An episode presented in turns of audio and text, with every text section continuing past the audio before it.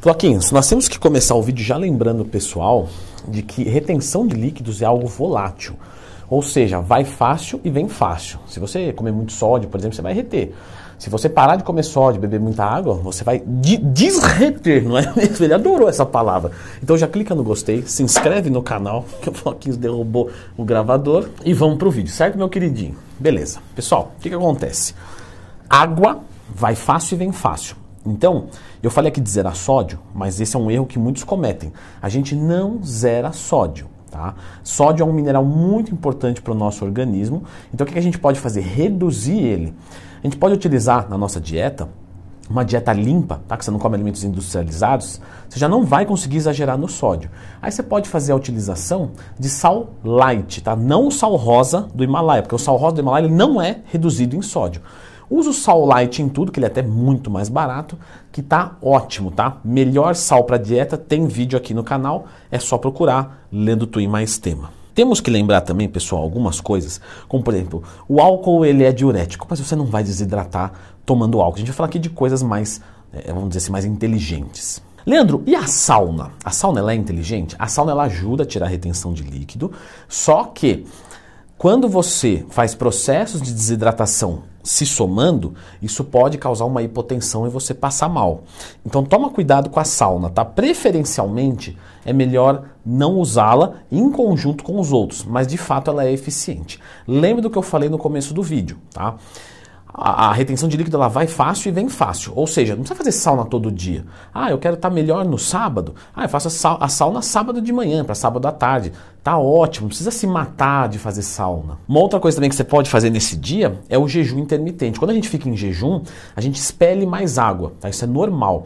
Então você começa a fazer mais xixi e isso tira também um pouco da retenção. De novo, você não precisa fazer todo dia. Você pode fazer simplesmente no dia que você quer estar um pouco melhor, tirar uma foto, etc.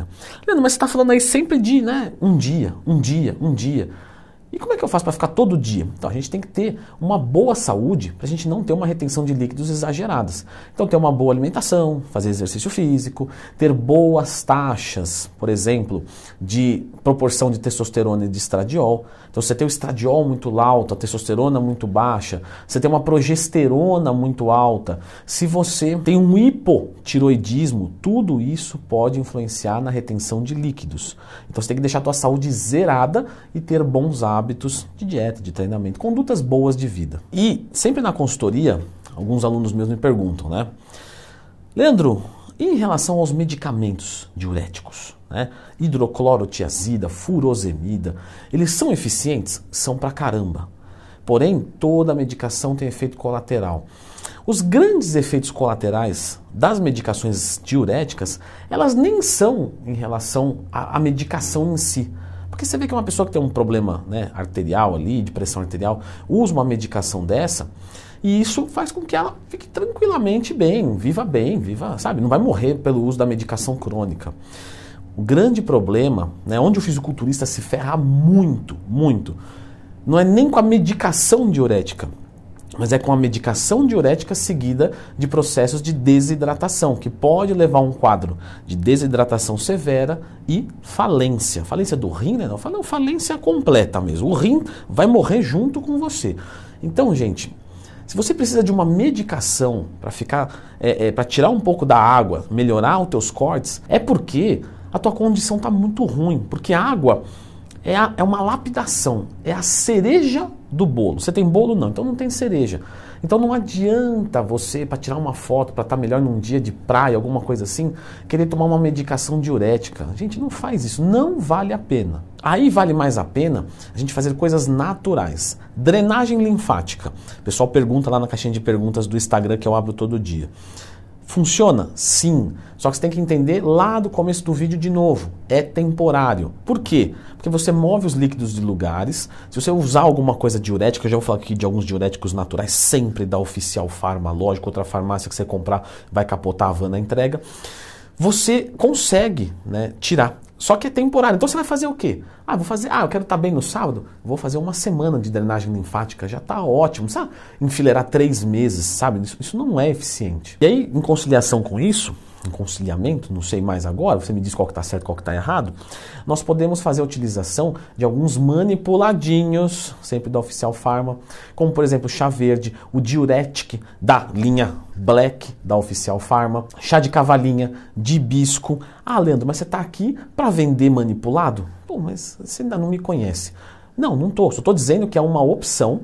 Porém, eu prefiro o chá verde em líquido. Eu prefiro o chá de hibisco em líquido. Eles são menos ou mais eficientes? A mesma coisa. Porque o manipulado é exatamente o que é. A única diferença é que, com o manipulado, você tem que tomar água junto. Então, vou tomar ali um grama de chá verde, beleza, 500 ml de água. Porque a água é um veículo para tirar né, a retenção. Logo, se você usa manipulado, você tem que beber muita água. Se você bebe o chá, já está se hidratando o suficiente. Aí vê o que fica mais viável para você. Eu gosto muito do chá, só que o problema é que o chá, quando você tem um uso mais crônico, ele começa a ficar muito enjoativo. Uma pessoa que está fazendo, às vezes, uma dieta, que está comendo muita comida, é difícil beber tanto líquido assim. Então pode ser inviável. Tá? Se for inviável, lembra que tem os manipulados. Porém, o maior diurético natural é a água. Então beba muita água. Ah, Leandro, mas eu vou beber 2 litros de chá verde e mais 4 litros de água, que é o que eu preciso.